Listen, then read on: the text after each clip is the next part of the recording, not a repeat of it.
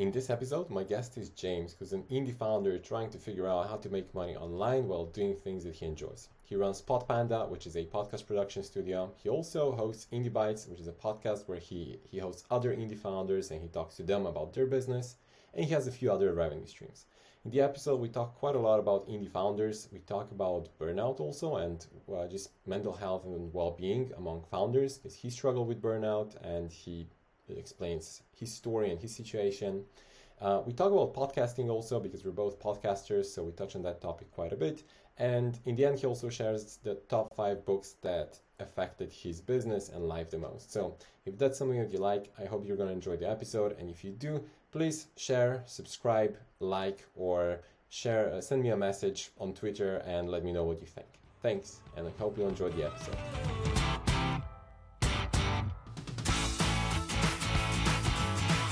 Yeah. it's a bit weird in that sense too. Okay, so there's all these tricks that I hope we're going to talk about also in general in the episode, but just to make it the official start, James, welcome to the Founders Lounge. Thank you for having me, Mattis.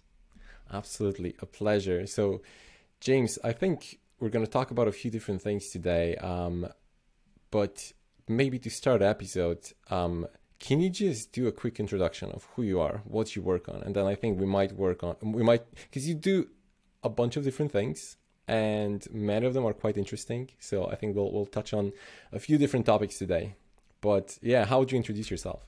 Yeah, I do do quite a few things, and I'm actually working on making it less or spending my time specifically on a few bigger things as opposed to having my time split between a lot of little things. So my main project, my main income is through a podcast editing service called Podpanda, where I edit podcasts for clients. Um, then I also have a podcast called Indie Bites, which is what I call my main side project. If there was like two things I could keep, it would just be the podcast editing service and Indie Bites. Those are the things what I think I'll put most focus in. Uh, and then I've got a few other things on the side. I've got um, my handmade wallet business, which is completely different to everything else. But I love making things with my hands. Uh, discovered it through leather, leathercraft and leather making, and it's kind of interesting to do something completely different and completely away from podcasting and software. Then I also have a course where I teach people how to do a podcast, start a podcast in two hours or less time commitment a week. And I think that's most of the stuff I do. I also dabble in YouTube. I've got a few YouTube channels. Um, but those are the main things I can think of. Have I missed anything? This episode is sponsored by Freelancer.com, the largest online marketplace for freelancing and crowdsourcing. If you want to delegate some of your work or need to hire an expert to work on virtually anything with any skill, then this is the place for you. They've got over 60 million registered freelancers, so you can find pretty much anyone to do anything you want. Even NASA has been using it for years, and I've been using it recently to get some cool new stuff done for the podcast. So if you want to give it a try, go to freelancer.com tflpod.co and you'll get a 30 pound voucher to start with your first project. So that's freelancer.tflpod.co. I'll put the link in the description. Well, I don't know if I'm the right person to ask.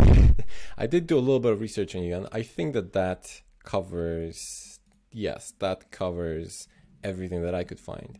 Yeah. So you're doing a few different things. Um, but you want to simplify to less. Um, and we're going to talk about that later because I want to talk about that as well, why you want to simplify. But first, why do you do so many things then? Yeah, it was initially wanting to like diversify my income. So uh-huh. having lots of different things. So if one thing fails, then I can have backups from the yes. other sources of income, which does have its merits. And the other thing is with lots of different interests and as an entrepreneur you're always having ideas you're always wanting to start new things you feel like you can start new things no one's telling you not to um, so you just sort of explore curiosities and there's a lot to be said on both sides of having uh, multiple projects um, that you have multiple revenue streams and there's the benefits of that de-risking yourself. Daniel Vassallo is a guy that talks a lot about having this mm-hmm. portfolio of small bets. Then you've got the other end of the spectrum, which is having a single pure focus which actually over the past few months the more i've been talking to people who have done one or the other it seems that having well depending on what your goals are having a focus like a single focus does end up um, garnering better results.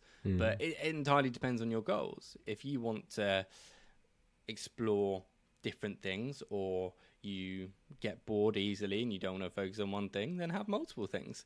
But it just means each one of those things won't grow as fast as if you focus on one single thing. Yeah. Yeah, it's interesting. I, you know, I think about that quite a bit because we talked about before we started recording, right? We talked about that I, I have a few different projects that I work on, and that just ah, that's just my personality. I just love working on different things at the same time. Um, if I focus just on one thing, I kind of get bored. It's like, well, I don't, I don't want to think about just one thing. I, I just need more things, and as you said, more interest. You know, you want to try this and you want to try a little bit of that. Um, and I think so. I've been thinking about that a lot because the the frequent advice that you hear is focus, right? You need to focus on one thing. There's like one big thing. Put all your effort, all your time into that. Um, but the more people I talk to, it just seems to depend on your personality as well. I think yes, if you only chase a unicorn kind of startup, which is not something that I want to do at the moment. Um, I think you probably should focus just on that one thing because it's really hard and the competition is enormous and you know the growth is huge. There's new problems coming up every single day and so on.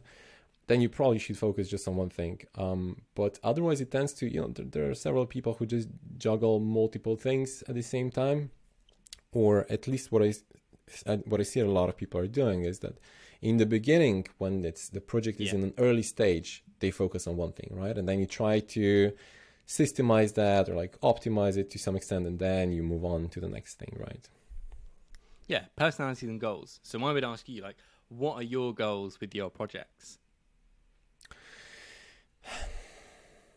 good question i think there's a little bit of both so one is is just exploring i think one thing that i like to do and specifically the podcast like a podcast is a project that takes a little bit of time and you know it costs a little bit of money and it doesn't generate any revenue at the moment although it, it might um, but it's just an opportunity to do something interesting and to meet interesting people. And somebody i don't know who was it who talked about the was it the luck surface area or something like that that the more you know you, you can have more luck in life if you create opportunity for luck and for me the podcast is increasing my luck surface area right? It's just meeting new people having interesting conversations and then magic happened. I've, everything interesting that happened to me in life was because i met this one person and then we did something crazy or something interesting or something meaningful or something that made money together right? Oh, Ma- Matisse, podcasting has been like the single most influential thing that has ever happened in my life um, in terms of the people I've been able to meet through having a podcast, the conversations it facilitates, the people I'm now able to have conversations with who have turned into friends and clients exactly would not have been possible without Yeah. podcasting. It's helped me with speaking. It's helped me articulate my thoughts better. Um, it's helped me become a better conversationalist, even down the pub, um, which is Yes. important. Uh, and so that's all come from podcasting. Yeah, it's definitely. I realize it's helped me to ask better questions in general because you're more when you're on the on the podcast, you're more thoughtful about the questions that you ask, right? You you, you want to create good content, you want to be good, uh, uh, you, you want to have a good conversation, and I in real life I became better at asking questions. And another thing that I was not expecting is also I started to care less what other people think because if you start creating content and you put that content out there you just cannot like you cannot think about every you know about every episode. Oh my god is this good? What are you know what, what what's everyone going to think about it? it it just yeah that was there for the first few episodes and now it just it's not part of what i think about anymore which is great which is it's just such a um great kind of personal growth uh side effect from podcasting I got a little sidetracked there, but I, back to the thing about single focus, multiple projects. You say your goal, like the you've said, like the benefits podcasting has given you, and you you want to it suits your personality. But do you want to grow your side projects into something that makes money? Do you just want to keep them side projects? Because for me, like my goal, eh, my short term goal is to increase my income. I want to get to 10k a month, and the most direct route for me to do that is through the podcast editing service. My long term goal is not to be editing people's podcast. My long term goal is to do my own podcast. I want Indie Bites to be its own standalone thing because I really enjoy having the conversations, the people I meet. Uh, producing the show is good fun. Um, and within that, I can almost have little side projects. I can build out the membership. Um, I can build the sponsor program out. So there's just more I can do within that one project. And that's where, like, the argument against a single project will be boring um, comes in because your single focus project, you can have little projects in between them, or you're always excited about the stuff you're building, new features, new marketing strategies, uh, all of which can be um, like part of one thing, but also stops you from being bored. Yeah. Yeah, I think wa- was that a question for me? Yeah, the question was like, what what is your goal with with your projects? Yeah, yeah. I think in the beginning, the the goal with the podcast was never to grow it. It was always just, oh, let's just do this. Partially, it's fun. Partially, I get to meet interesting people, and that's great. And then we actually, so to give you a little bit of a background story, right? The way how this podcast started was we it was me and my friend who just started recording our business brainstormings, conversations about ideas, conversations about interesting businesses that we saw, and we started recording that, putting it out there, and it actually got quite a lot of traction. And we started doing that in Slovenia. I'm originally from Slovenia, and he is as well. And we were actually we started publishing it as a podcast, and we were the top three business podcasts in Slovenia for the, pretty much the whole first year. And we're like, wow, okay, well that's interesting. That that makes it more fun, right? Because you got a little bit of success and you got a little bit of recognition. It's like, oh wow, okay, so we must be doing something right. Um, eventually, he got kind of bored of it. He's got other things to do as well. So for whatever reason, he didn't want to do it anymore. Uh, And I was like, well, I still find it interesting, but I'll just switch to English because Yeah. you know I live in the UK. Um, uh, for me, it's more interesting to have conversations with people who are here. So switched over to English. Obviously, a very different story, right? Because it's English speaking market, the much much more competition. Um, very very different story. So, um, but we did get some traction. So I was like, well. And another good news, I actually just today I had a conversation with somebody who wants to be the first sponsor. So it's going to be like a experimental first sponsor, um, just to cover the costs. So not to generate any profit, but just to cover the costs that we have with uh, production and so on. Um, so that's a little bit something over there. Um, do I want it to ever be a massive source of income? I mean, I wouldn't complain, but it's not part of my plan right now. I think the we're chasing growth to an extent, uh, but it's more just because it's fun. And I think if you're, you know, if you're entrepreneurial, you always want to. It's like, oh, okay, uh, we got a little bit something, but we can do more, and we can do more, and we can do more, and then obviously growing also helps you get better guests and it just creates new and more opportunities right so that's kind of where i am right now so you had a full-time job until about a year ago or so Yeah. Oh, or it was. Oh, I forget the time. Uh, I, I I reckon it was longer. Uh, April. The, the, my final month was April 2021, and I went part time at the start of the year. So yeah, it's been a year and a bit where I've been full time on my own projects, and I was sort of part time job from the start of 2021. So it sort of went in phases. Lockdown or COVID was working full time. Felt I had more time to do my side projects. Started getting a little bit more traction with them, and then, um, and then like went part time and sort of saw if I could make the income work, and it uh, it didn't really work out fully that way because of mental health. I don't know if you want to get into that because that's something that's quite important to me. Uh, let's get into that yeah, um, I've really struggled with mental health ever since COVID, the lockdown. I moved into my own place in sort of October 2020. This was when I still had the full time job, um, and I moved in on my own. And I'd lived with either family or housemates before. And where we had that isolation, where I couldn't really go out and do things, I felt very lonely. And I was overworking. I had a full time job plus all my side projects and freelance gigs. It was way too much work, Matties. Way too much. And I burnt out. I felt low. I felt depressed. Um, worst feeling of my life. Uh, it was really horrible uh, to the point where Uh, and I was reluctant to say, "Oh yeah, I I had this planned. I went part time. I went part time because I had too much work and I, I, wanted to change something. And I thought if I did my freelance work and focused on that fully, and reduced my uh, my day job, I would feel better. Truth is, that didn't happen. That's why I left um, because the uh, it was still too much, and because of what had happened in that October September 2020 time, I just wasn't myself. And you know what? Still not myself. I've had months where I felt good. I've had months where I felt terrible. Like the majority of the time, I've still felt terrible. And what does that mean? It means I wake up and I don't feel like doing anything. Days go by where I just sort of stare at my screen or uh, I lay in bed and don't feel like getting up and getting frustrated at myself and James, you're lazy. Come on, get up. But it goes a bit deeper than that. Um, and the times where I felt really good, there was a particular time at the start of this year where I felt great. I had a new bit of energy and I was happy that like the, the depression had been put at bay. I felt good. I was waking up, doing my work, making progress with my projects.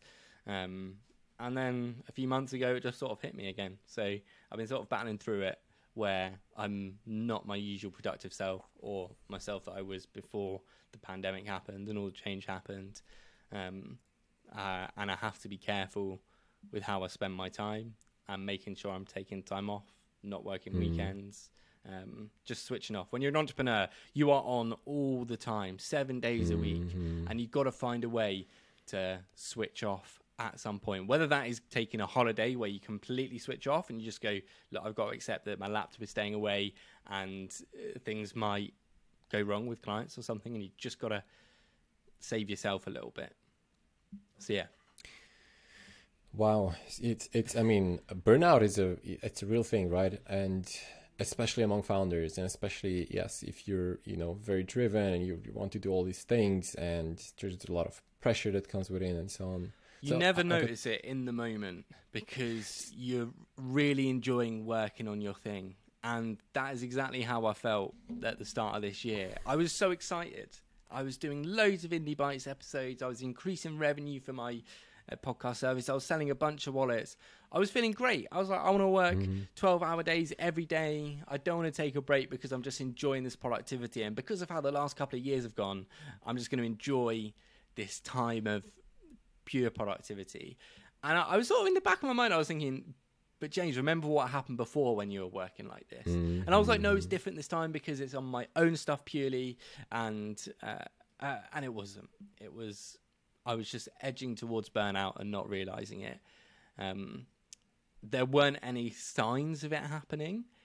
It was just one day I was uh, working really hard for three weeks in a row without a break. Then the next day, I didn't feel like doing anything. And it was the weirdest feeling. It was so bizarre because I'd had such a good, productive, successful last couple of months. And then I wake up one day just without any energy or motivation. Um, and I was like, I've overdone it. I should have, I should have noticed it in that time, and taken weekends off, or picked a day in the week to be fully off, and I don't touch any work. Um, so yeah. What? So you touched on it a little bit, but what do you think? Is there a way, or or what is the best way to actually notice when that is happening? You said that you don't really yeah. notice it, so I don't know if there's any way to elaborate on that. Yeah, well, that, that's my. Fr- uh, yeah, I mean, if if you're working that hard, it is unsustainable. Um, mm. I uh, there are some people that may be able to do it fine, but I know for me and many others, if you're working seven days a week, eight to ten hours a day, you're gonna burn out. You really are because you don't have that time to decompress. You don't have that time off. You may be enjoying it in the moment, but it is it can go so quickly. Um, mm. And I was someone who had never dealt with mental health challenges before what happened in the last couple of years, and I didn't really understand it. Some of my family members had, and I said, "Oh, you just just sort of snap out of it," and it was the worst possible thought I could have had because it is not a case of snapping out of it. Um, so if you're working really hard. Maybe you're extremely doing 14 hours a day, just make sure you realize what you're doing and take a day or two's break every week. Mm. Go and do some fun stuff. Uh, in the last year or so, I've been trying to find the stuff that really truly gives me joy and happiness. That isn't revolve around work. I'm not trying to make money from. I'm just doing it purely for leisure and fun. Uh, those things have been tennis. Tennis has been so much fun for me. I'm not trying to monetize that. Um, riding my motorbike has been terrific fun. Uh-huh. It's exploration. uh it's meditative. Uh, it's fun. Um, other sports, going coffee shops, just sort of wandering down into my city and sitting in a coffee shop, reading. All of these things are just leisure. It's away from work. And if you can do more of these activities, the chances that you won't burn out uh, are much higher. Um, Mm. I was gonna ask you what what someone can do to help prevent that as much as possible, but I think you more or less answered that already. Um, I'll I'll add, and I'm not very good at this, right? But w- there are a few things that really helped me, and one is being in a- in a relationship. As much as I would say that I actually struggled with that in the past because a relationship was often something that prevented me from work, working more. I was like, I don't have time for this. But now I really shifted my because I see people Yeah. burning out and I see my friends, uh, you know, struggling with either burnout or depression. I'm like, I really, I tend to be the kind of person who really tries hard to prevent the worst things from happening. I'm like, I really need to be careful, right? Be careful what I'm doing. And being in a relationship helps because you have somebody who you kind of have to hang out with them, right? I mean, and you hopefully enjoy it, not just that you have to. It's, it's, it's pleasant. Um, the other two things that I really, really like is one is sauna. Going to a sauna for me is like Mm. micro holiday. It's like the most relaxed thing possible, and you're there for two or three hours. You have no access to your phone. Well, hopefully not. Hopefully you leave it outside, and it's just you and your thoughts. And I don't know, just that change up from hot to cold and relaxed music. It's extremely rela- relaxing. Uh, the other thing that I love is go karts yeah. because you are in the zone right? You're there. It's it's competitive but you are so your mind is just occupied with racing. And you you, you take away your mind from everything else that hap- that's happening in your life. And it's also it's like a like a restart of your mind right? It's like when when something's wrong with your laptop you restart it. You, you kind of do a reset. Going to going uh, go-kart racing for me it's it's similar. Just like a reset um where i forget about everything You're else so right. That is a great example. You need to find for you what go karting is to Matty's. Um, uh, Yeah. Motorbike riding is a little bit similar because if you make a Mm-hmm. wrong turn, you'll die, and that keeps you on edge, and so you're very focused. And one thing I tried literally this weekend, in fact, there was two things I tried this weekend which are very nice. First of which was Lego. I've never done Lego Huh. before in my life, and I thought, let me go and buy a Lego set. So I bought it and see if I enjoyed it. And what was fascinating about doing this Lego was that it retained my focus for three hours. Like three hours completely straight. I hadn't had that much focus in anything in months, maybe even years. But I was just completely focused in putting these little blocks together. Um, and I loved it. My mind wasn't elsewhere. It was just focused on building these blocks. I was with my little sister. She was building a set as well. So we were chatting and it was just a lovely time. I was not thinking about work. And if I can create more of those moments in my life, it's going to really benefit my uh, my work. And ultimately, I want to be successful. I'm driven to succeed in my business. Um, I want to make an impact, and for that, my mind needs to be better. Uh, and so I need to find these moments and not work every single hour of every day because what will then happen is I'll explode like I have done and won't publish an episode of my podcast for two months or miss client deadlines. Um, so finding Lego uh, or go karting or motorbiking for yourself. The other thing I tried. Have you ever tried kayaking, Matisse? No, I have not. No. Just randomly saw a sign that said kayak hire as I was driving Uh-huh. somewhere the other day. And I was like, that seems interesting. And when I got to my destination, I checked my phone and had a little look for this kayak hire. It was £20 for an hour. And I thought, well, on my way back, why don't I just go for an hour kayak and see what it's like? And so on my way back, drove past the sign, went in, uh, hired a kayak, said I've never done this before. They said you'll love it. And I just went out in the water and it was so peaceful. What a lovely thing to do. Um, I just I had my paddle, my boat, and it was on a little river in, in Canterbury. And I went out for 20, 25 minutes, back for 35. It was joyous. It was just, I wasn't on my phone. I didn't have any screens. I was just in nature, watching the swans, the ducks, dragonflies. And I was like, this is tranquil. I need to find more of this stuff and put that into my Uh-huh. life so I come back feeling refreshed. Mm. Wow, well, that's a good one. I haven't tried that. That's, Have you done uh, Lego? Uh, not since I was 12. Yeah, well, So- yeah. Uh, uh, these what these sets are like for adults, and uh, I don't think Yeah, yeah. twelve-year-old me would have been able to do it. Look, I'll show you. I got it. No, I, I, I can imagine. I just, I have absolutely not tried it since I'm an adult. Yeah. Oh, wow, that looks really cool. I've got the blurry thing, so you can't really see it. But this is Yeah. this is New York. Yeah, I see. New York, yeah. Nice. Okay, so that's that's a, a few ideas there to try, but yeah, the important thing is that you find something that you just intrinsically enjoy, Yeah. right? And you that you actually prioritize doing that in your life, right? Yeah, Um, because you're probably like me as well, and- where you try and monetize everything. Like every new Mm. hobby you have, you're like, oh, how can I make a business out of that? And uh, the the saying like, do what you love and you'll never work a day in your life is bullshit. Because if you start making money from the stuff that you love, you end up hating it. So when I was younger, Mm, I loved heard that, yeah. making videos, YouTube videos, and uh, other anything with a camera. I loved, like genuinely loved, and would do it in my spare time. As soon as I started earning money from it, like different dynamics were at play. Where I had a client who wanted videos to be made the way they wanted to, and it just made me hate it. So that's how I feel about that Yeah. saying. Yeah, I've heard about that before. I've heard from from other people. Yeah, um, it's it's so I don't know. I think there are conflicting opinions about that as well. Uh, there are some people who are still just like, yeah, I just I just love what I do, and that's the only reason why I can keep doing it. But I've heard what you. I don't have.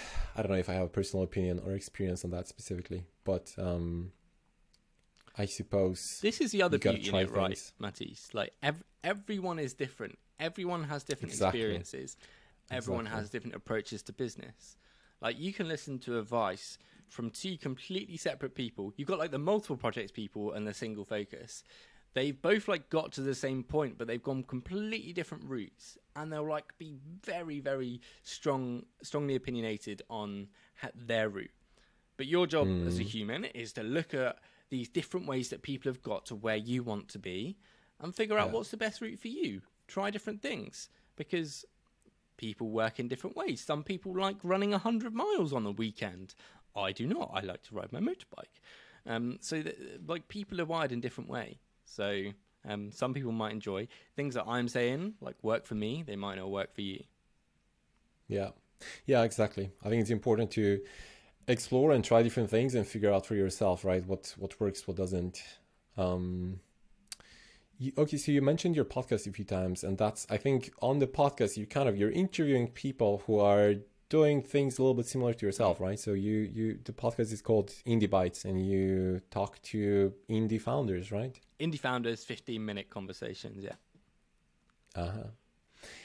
What and you had some pretty successful people on there. Like you mentioned, uh, what's his name again? Vassallo. Daniel Uh, Sala, yeah. Daniel Vassallo. He's making loads of money with his single person business, I believe. Um, probably many others. How? What's um? Do you have any highlights to share? So everyone on your podcast kind of follows this scenario of an indie founder, I believe. So they're they're one person business and they have one or more kind of products that they sell. Sometimes it's tech products, sometimes it's online courses. Often it's a combination of all those things. Am I getting that right? I'm just kind of guessing based on my knowledge of the indie founder Yeah. community. That's an interesting view. Um, uh, indie founders don't need to like be solo founders. Uh, there's a Right, a lot okay, of yeah. people like are inspired by solo founders because they might not have found a co-founder or they want to um, just do everything themselves. I like being a solo founder, um, but I speak to people that have co-founders that have built quite big bootstrap businesses. Uh, often, Mm-hmm. like the main thing is you you don't usually raise funding, but more recently I've been Mm-hmm. speaking to people that have raised funding. So it's it's more just people who have made businesses the non-traditional way or the non-big VC route. And even those that have done big VC, I'm kind of interested to speak to them because they've got an interesting viewpoint of why they did what they did. There are some people that I speak to who have done um, like VC in the past and now they're indie, or maybe they've gone the Yeah. other way around. Um, Yeah. and you say highlights. Let me think. So the founder of Indie Hackers, Courtland Allen, was uh, Yeah. quite early on in the pod, and he's been a great mentor for me with the show. Um, my friend Saba, uh, who runs a company called Veed.io, uh, they. Yeah. Uh, I, I met him at a pub a few years ago. Loveliest chap, like honestly, the most genuine, nice guy. Uh, they bootstrapped to about six million, and then they raised thirty-five million from Sequoia. Um, Wow. So Wow. I I would still consider Saba an indie friend. I'd still have him on the podcast as a guest because he's got so much to learn, and I'm also interested in his viewpoint of why he went from bootstrapping to raising. Like he was fully indie and then Yeah. decided to raise. And having had conversations with him, it's because like he felt there was more to do with Veed. Like he he felt like there was more to unlock with um with their product and with their team. And I thought, well, The product is a video editing. Hmm? Uh, it's a, like the online video editing yeah, software, video editing it? software. Yeah. Yeah. Um, but like uh, all of my guests have been awesome. A lot of them have become uh, like lifelong friends. Arvid Kahl runs a com well, it, he did run a company called Feedback Panda. Uh, he grew that to about 60k a year and then sold it. And now he writes about bootstrapping with his blog, The Bootstrap Founder. He's got a cool, a cool couple of blogs. Um, who else I spoke to that I really enjoyed? Oh, Justin Jackson runs a company called Transistor FM, uh, which is a podcast host. It's the host that I use. Um, they are a great indie success story. So they're a very small team. There's two of them, and Justin is like a bootstrapping veteran. He's been around the block. Um, I've heard about him. and yeah. now he's a now he's a good friend. Um, let's see, is there anyone else that? Uh, There's one while you're thinking if you have anyone else to highlight. Um, there's one example that came to mind, um, which well, obviously I've, I've talked about Pieter Levels on the Mm. podcast before, so he's obviously on the kind of like the star among indie founders. But then there's another sort of star, but he's I think way less known.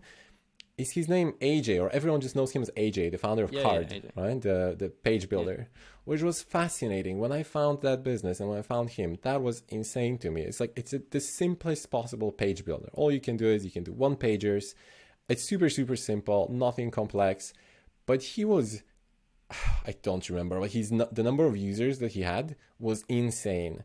Well, like two three years into the business, never took on any funding. Um, again, the product was really simple. I remember I asked him at some point. I was like, "What's your marketing strategy? How do you get all these all these users?" And he's like, "I don't know. I just tweet about it sometimes." I'm like, "Okay, that's a." That's great to know. That doesn't tend to work for me, but I'm happy it works for you. And then he's also an example of someone who went on to raise funding Yeah, eventually, yeah. right? I think recently or like a year ago or so. So, through doing the podcast, one of the best things about it has been listening to how or learning how certain founders have uh, got traction or grown these, frankly, huge indie businesses. They've completely changed their lives for the better, financially, um, freedom wise. They've completely changed their lives, uh, and they've all got it through slightly different ways. But like one key thing is product is king right? You, you if you have a bad product and great marketing you're going to really struggle if you think well um, so like aj is such a good example because his product is so good and it really solves a problem in the market of i want to uh, spin up a web page and he's priced it so competitively that it's almost a no-brainer purchase. So his product being so good with the like product led growth um, has meant as soon as he's got traction with it, people have realised the value they're getting from the product and have shared it, and it's gone viral that way. He's also got domains, uh, like the subdomains, and he's grown that way. and so if you have a good product, it is going to grow. Please don't just expect that if you put a load of marketing dollars into your product that it's going to grow. Um, another great example of a story that's quite inspiring. My friend Brett, um, who runs productized service, a design one called DesignJoy, he grew it to 130,000 oh, yeah, MRR monthly recurring revenue monthly, solo. Yeah, it's absolutely yeah, bonkers. Which is insane. Um, and, and it just goes to show you what's possible with this, right? But how is that actually possible? So I've heard about him, and but I don't know a lot about his story. And it's just like that amount of MRR as a service business, as a single person, it's incredible. yeah. Well, he, he's spoken a lot about how he manages it. I, I, do you mean like how has he got to that point, or how does he manage having that much? How does he manage? Because it it means either you're charging a lot, or you have an insane amount of work, or you somehow manage to build a system where like work, yeah, I don't know, somehow gets done. Yeah, um, he he works really quick. Uh, that's one thing. Uh, he he was telling me about how he had this like Tumblr quote blog that he was he made like 70,000 images for over a few years. So he certainly got work ethic, right? Um, so he can pump out designs. He's really fast. He's really good. Um, but what people don't see is he's, he's, really struggled with the amount of work that he's had to do for it. Um, and he, he's like tried to take on help, but uh, probably very similar to me. Like ha- has a certain level he wants to get to um, with design. If it's not quite there, he wants control over it. Um, so yeah, he struggled with burnout and like trying to manage all of this, and he's recently scaled it back a lot um, because he's just taken on too much for himself. But it's very mm. hard when you get to that point, and people keep paying you. Your waiting list goes bigger. He opened up like uh, calls for silly amounts an hour. They all got booked up. It's very hard when numbers keep going up and up, and people keep giving you money to stop doing it, and you just want to do more and more and more. So it's almost it's like a great success story, but a little bit of a warning sign. Mm. Um, right, if you mm. get to mm. that size, because do you really need to get as a solo person to a hundred thousand dollars a month? Really? I mean, that's it's pretty cool, but um, it's like a one person business. Uh, I know for me, I'm aiming for about twenty to twenty five k a month because I think that will be a really nice amount where I'm not worried about money my whole life, Mattis, mm. I've been really struggling with money, and I still do. Uh, I don't have like recurring revenue at the moment. Well, I have a little bit, but it's not notable enough. And um, like my income is just all over the place, especially since I left my job. Um, bills bouncing, not being able to predict when money's coming in. Um, if I got mm. to 25k, that would be a nice amount where I wouldn't be thinking about it and I'd pay off my debts. Yeah yeah, yeah. Yeah, hundred. Well, hundred k is especially uh, a challenge. I think, especially if it's a service-based business, right? Because he can't like Pieter Levels. He's got products, yeah. right? So he just like his Pieter Levels is only like two point seven million based on the last numbers, and in revenue, uh, almost all of that is profit as well. But it's it's a product it's a thing that just kind of runs right? If he disappears for a month it's like it's going to be a very small problem. It's like yeah maybe maybe something is going to break uh, whatever but nothing major is going to go wrong. Uh, with service-based business that's trickier because yeah. Uh, yeah somebody actually needs to be there and deliver that service right? Yeah i mean Pieter Levels is a uh, like a a very unique example um, he started really early mm. he's got a great product he's got a very unique view on indie hacking and on life in general. Um, and yeah, he's done great with his products. Uh, there's other people that have done the same. I, I also like speaking to people that haven't been as successful, right? And they're still in the weeds trying to figure it out because that is most people. Um, and there's some mm-hmm. people have maybe mm-hmm. got to one or two k a month with their products, and they're really interesting to see yeah. how they've got to that point. Because typically people yeah. struggle to get over like the one k mark. They're like, Yes, that's like exactly that's yeah. validation that you've got something there that's working. If people give you enough money to the tune of a thousand pound a month, um, thousand dollars a month, sorry. Um, so those people are interesting. How did you get to that point? Um, it's usually a lot of failures, like a lot of trying things and hmm. it not working out, which is kind of where the multiple projects comes in, right? If you have lots of different things, you're trying them. Yeah. But I also think if you're not putting your full effort into each one of those things, how can you really know if one of those is going to be successful? Yeah, see, that's a good question. I think about it sometimes. Where, when is the, like, what is the right amount of effort, or when should you say, okay, this is working, yeah. or this is not working? Well, you know when it's working. The question is more like when, when should you say this is not uh-huh. working, right? Um, I think to an extent it just comes with practice. Um, practice. What do you mean? I think as in, I think you just need to develop that gut feeling for it, which I'm not saying that I yeah. have it already, but how, how do you develop that gut feeling without having it, done it before? No, you just have to do it. yeah, you just have to keep doing it. That's the only way.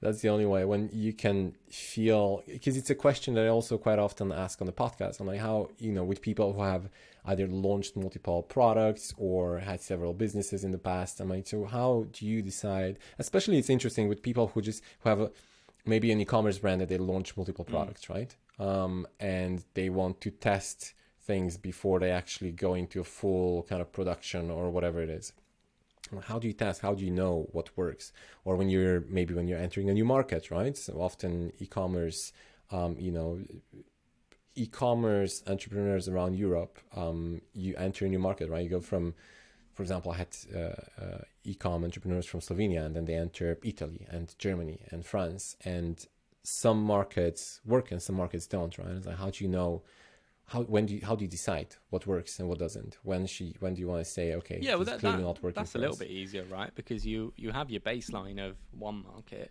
like in Slovenia, you've got okay. So here's yeah. what's here is success or perceived success, and in Italy, uh, how close to that can we get?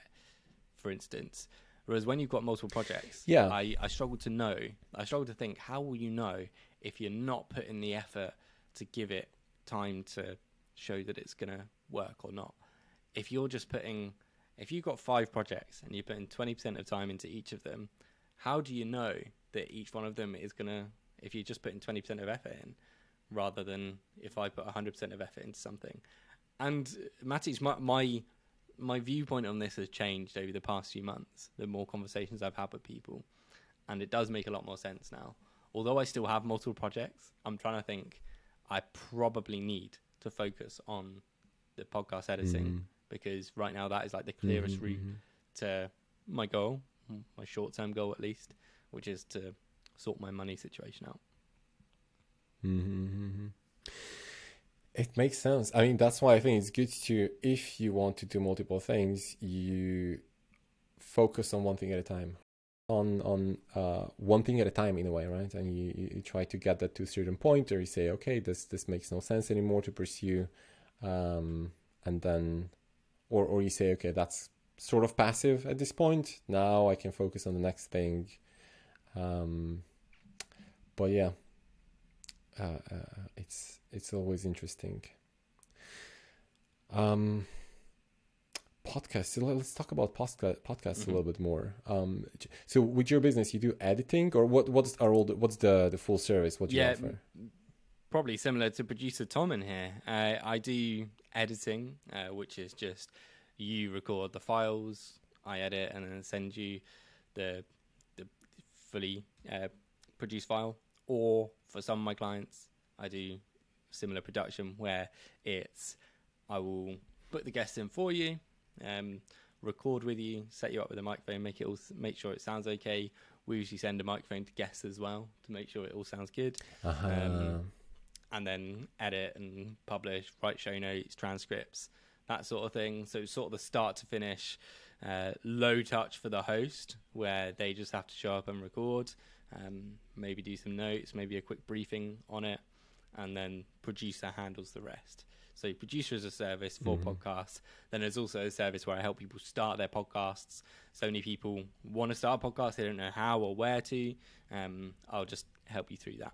Uh, coming up with your format, your idea, even. Some people would just think, I want a podcast, I don't know where to start. So help you find your format, idea, uh, branding, art, publishing. Okay, great. And so you had Indie Bites first, and it, that your service business then kind of started as a result of that. You said, "Okay, I'm doing podcasting. I kind of know how to do this." Yeah. So I, have done podcasting for like four or five years now. Um, had my own podcast. Uh, my own. Po- I had another podcast called Marketing Mashup, which was when I worked at a marketing agency before, um, where I spoke to mostly marketing people. This is when I was destined for a career in marketing. Before I read the book Company of One and completely changed my mindset of what I wanted to do. But on the side, I was always doing video freelancing. I mentioned video earlier; it was always my passion. Um, and I wanted to be a videographer, build a video marketing agency.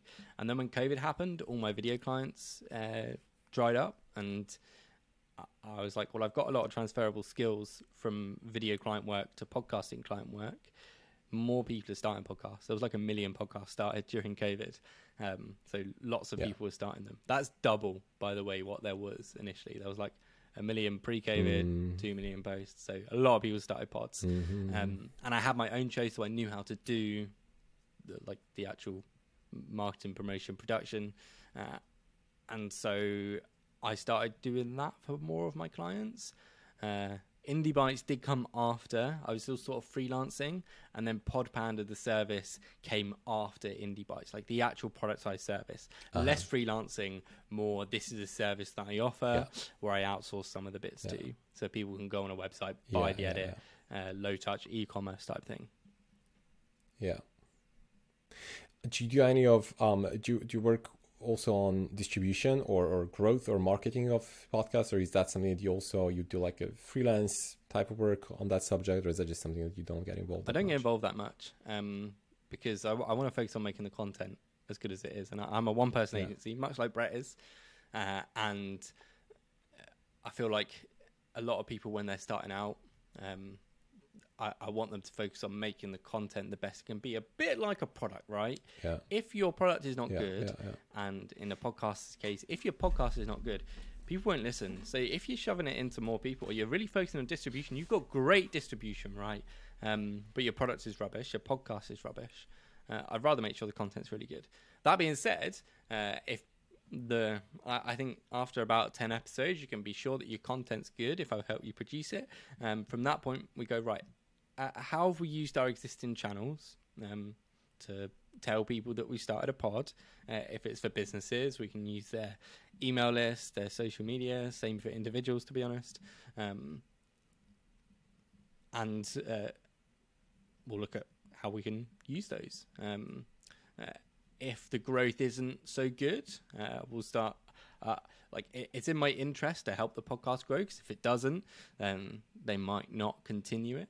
So from there, you'll look at okay, how else can we either create distribution channels for the pod? Maybe it's social, maybe it's TikTok, um, maybe we're posting full YouTube clips. I know you do full YouTube videos. Have you experimented with doing clips for the pod?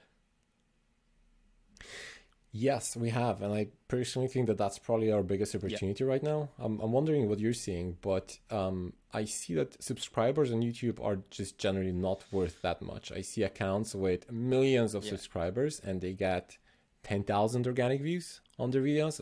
Um, while then you have accounts that are relatively small in terms of subscribers, but they just do clips or shorts, and they get loads of loads of views there. So I think what's happening is YouTube is trying to compete with TikTok, and I think they're pushing, they're massively pushing their shorts. And I think that that's probably where there's a big opportunity right now, both shorts, but on, on TikTok as well. I think TikTok is also still a, a good platform if you want to get your your content out there. But I'm, I'm curious what you're what you're seeing or what you think works yeah, well right now. Yeah, absolutely that. Like if you think about it with a as a funnel, um, people are consuming a lot of podcast content in short bites on TikTok, on YouTube Shorts, on Instagram Reels, and that is taking video recordings of a pod, adding subtitles to it, taking a really interesting clip and putting it on social. now. Um, uh, maybe it's really poignant, maybe it's really interesting or helpful, insightful, and they're building up their short form video channels that way. Uh, your point about subscribers not being that valuable, yes, do agree now. Um, it's all about playing the algorithms and trying to get as many views and engagement on one particular short video, and then trying to drive them into subscribing to the podcast in the podcast apps because people are listening to them uh, as part of their routine. Yeah. So they'll if you Yeah. release on a specific day. Do you release on this episode, uh, this pod on a specific day? Yeah, so typically goes out on Tuesdays unless we got Yeah, some fine, yeah. problem. So But- every Tuesday, people know the Founders Lounge is coming out, um, so they'll sort of bake it into Yeah. their routine in general. Um, and once you have a listener, if you make sure you keep that content up, people will keep coming back. Um, My First Million is the greatest example of this. Their popularity has shot up. big inspiration. The content is so good. yeah. And it's funny, before you were asking me about business ideas, uh, I'm comparing myself to My First Million. It's just a melting pot of amazing business ideas out of that pod. Um, But they do the clips. They've actually outsourced the clips to a competition, which I thought was such a clever idea. Um, getting so many people to make clips with a cash prize at the end. Yeah. So that's helped them blow up that Yeah. way. Um, but yeah, uh, TikTok, TikTok clips, YouTube Shorts, Instagram Reels are the way to go, the new way to go with growth of podcasts. The only trouble is, it is so difficult to do. It is so much time and editing effort or money if you pay someone else to do that. And if you want your clips to be really good, so nicely produced, maybe you've got some graphics on that, then it gets bloody expensive. hmm That's that's something that we're going to experiment a little bit more with at the moment. Um, we yeah we tried a little bit of TikTok and we tried a little bit of Shorts on YouTube, but um, there's more that we can do just to see how it how yeah, that goes and it, where it's like a takes us. commitment as well because you can't just do a week and if it doesn't work, uh, like what what is working really? But if it doesn't hit your expectations, you can't just stop. You've got to go for a couple of months. Did you hear that, producer Mm-hmm. Did you hear that, producer. Tom?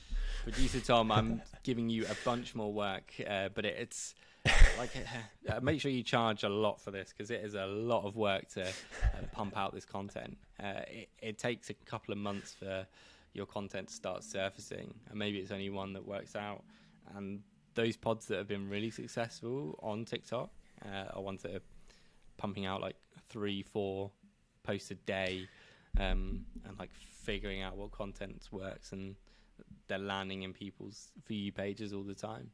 Um, What are what are the pods that you say are a good inspiration right now? So obviously you mentioned my first million. I think they're excellent. I think their I mean their content is great. Their guests are great, but also they I think it's just the dynamic between the two hosts is exceptionally good, and that helps them create really good content. But yeah, they're they're world class po- uh, podcasts at the moment. I'm curious if you have any other examples. I had so. Uh, in the previous episode, my guest was Dan Murray-Serter, who has yeah, a yeah. very successful podcast himself, right? It's the number one business podcast in the UK Leaders. right now.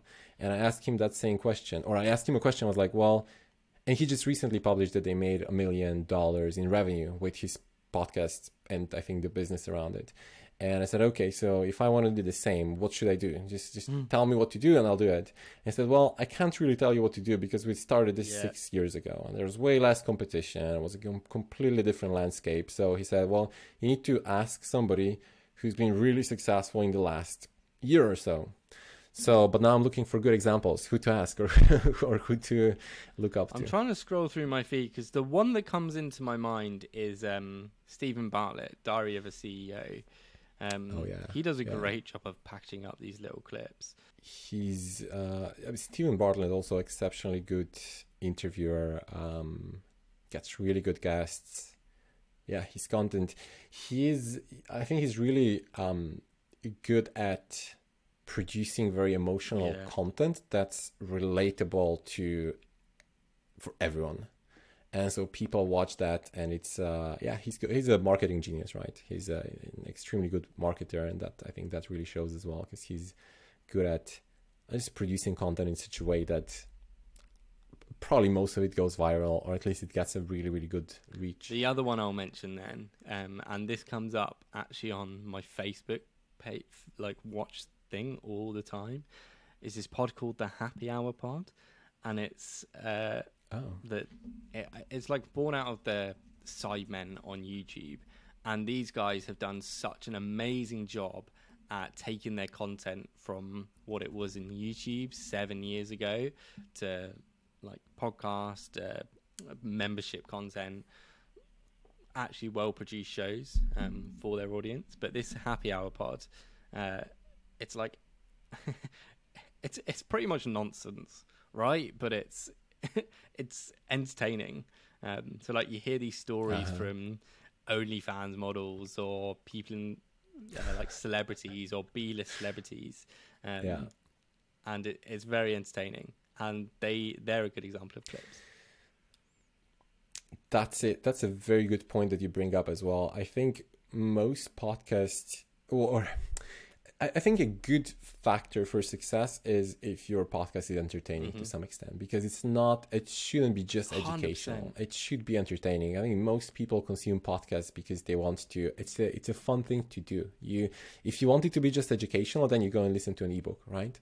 But podcast is like, okay, I'm relaxing, but I'm also learning something maybe at the same time. Absolutely. So it's a different mindset. the, the you're in. entertainment thing is so overlooked. Like you are competing against comedians with podcasts, true crime podcasts. You're competing against Hmm. Netflix. Like how are people spending their time? You're competing against music. Uh, you're competing against audiobooks. So like having some sort of entertainment, um, entertainment value or like pacing of the show. I do a 15 minute pod because I feel like I, I want to keep the pace up. So I often do like 45 Uh-huh. minute, hour long conversations, and then it's edited down into the best 15 minutes. so I Ah, keep the pace up of the conversation. So there's no fluff in there. Like if I was editing this podcast yeah, back, yeah. I can think of a few times where I've maybe not um, said exactly what I meant or uh, I've repeated the same thing.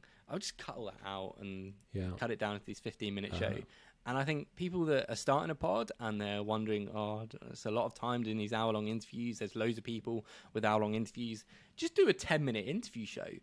Like, barely any people have that. Mm. A lot of people have lost their commute. So when they're listening to a new podcast, uh, they're going to struggle to like commit an hour to listen to a new one. Whereas if they've got like a 10 minute show, they go, oh, I'll give that a go when I'm doing the dishes, when I'm going out for a walk. In fact, I'll line up three in a row and I'll listen to those and it reduces your time on production because you can do a really good interview show in 10 minutes um, like we think of stories on youtube like you can tell a really good story in 10 minutes uh, you think of tiktoks that can tell a story in uh, 60 Yeah. 30 seconds uh, you think of vines that could tell a story in 7 seconds um, so like 10 minutes is still plenty of time That's how. So I think one of the first people started doing that was uh, what's called 15 VC, 20 minute 15 minute VC, VC, right? Harry, uh, 20 minute VC. Yeah, that's right. And he's he, Harry started doing that years but ago. he's lost his edge because he's no longer doing 20 minute episodes they're all long Yeah, yeah, yeah.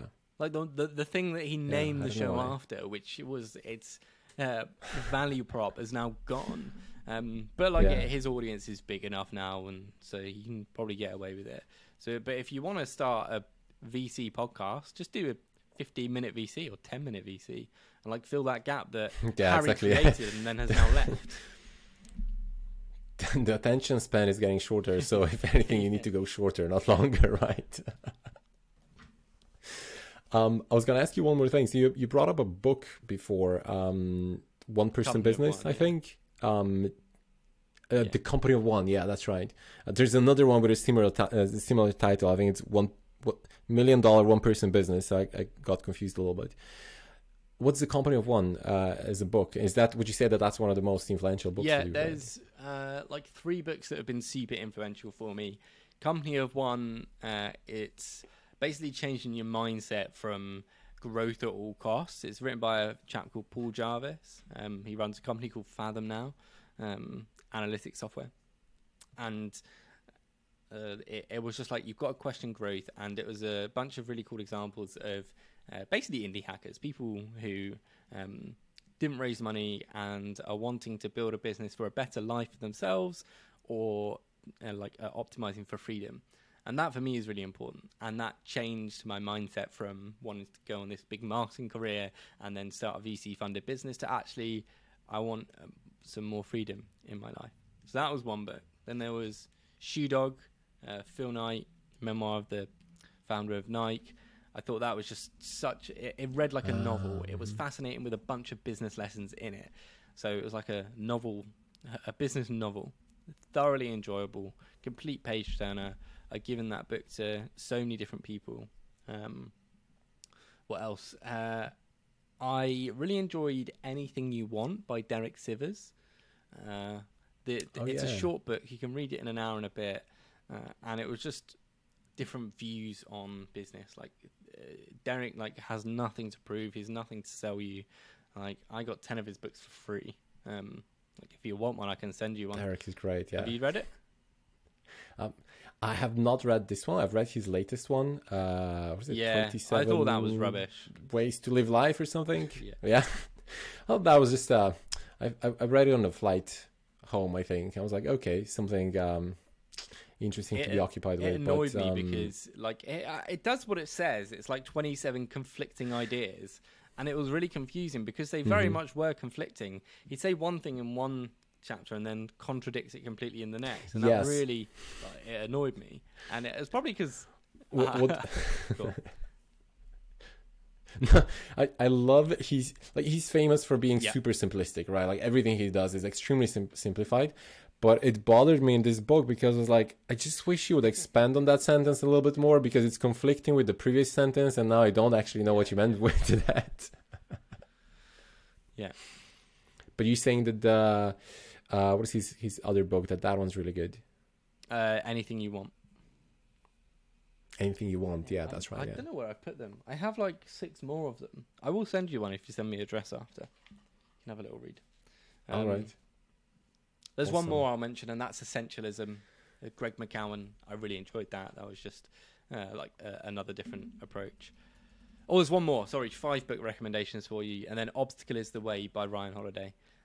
That that was Oh, that it. really changed uh, my approach to like. Uh, this is when I was really feeling down as well, and I was like putting up obstacles Yeah. for myself, and it was like, how can you use these obstacles, like things that you think are in front of you, and uh, spin them for your advantage. Yeah. Well, for me, probably one of the most stressful moment, stressful moments of my life, well, or periods of my life, was when I was running a, a startup that was also we raised some funding. There was a lot of pressure. It was a completely new thing for me. I had no idea what I was doing. The whole fact that we raised funding felt very. I was very uncomfortable with that at the time, and that just made it way more stressful for me. And the uh, the obstacle is the way helped me so much. Reading that, I was just whenever I had a tough day, I just read a few chapters or a few pages from that book, and I just Yeah. I just felt better after reading that. So it's exceptionally good book, yeah, especially if you're um, in a stressful situation. But in general, I think just as a mindset to understand and to adopt. Cool. Um, was there anything else that we should talk about? No, you don't. I thought this up? was a very enjoyable interview. Um, we sort of meandered around a few topics. I'm pleased we touched on mental health and sort of freedom and my approach to business, a little bit on pod- pod- podcasting. So yeah, I enjoyed it. Nice, awesome. Well, James, thank you so much again for coming on, and uh, good luck with Thank you, man. business. You too with this podcast. Uh, I love the idea of the founders lounge of like, uh, I like some vibey music and people chilling out and founders having a chat because that's my favorite thing to do in the world. It's like just chilling and chatting with my friends. Uh, you should come along to Indie Beers uh, every every last Oh, Wednesday of the month. We go to a pub in Shoreditch and we have some beers and uh, chat about our businesses. It's good fun. I will look that up. indiebeers.co.uk. Found it. Perfect. All right. Well, gonna Amazing. wrap up. Thank, you very much, Matisse. Thanks for listening until the end. I hope you enjoyed it. If you like the content, please do me a favor and click the like button on YouTube or give us five stars on Spotify, Apple Podcasts, wherever it is that you listen to your podcasts. Uh, leave a comment, subscribe if you want to le- hear more from us. Uh, that really helps also to get the podcast out there, and that helps me get more interesting guests and create even more interesting content. So I really appreciate if you do that. If you have any other comments, questions, feel free to message me. You can find me on Twitter, that's usually the best channel. Um, the link should be somewhere in the description. And uh, yeah, check out my Twitter. I try to tweet interesting stuff about similar content that we talk about on the podcast, um, key insights from the podcast as well, and just generally stuff that I learn and stuff that I do. So, see you. Thanks.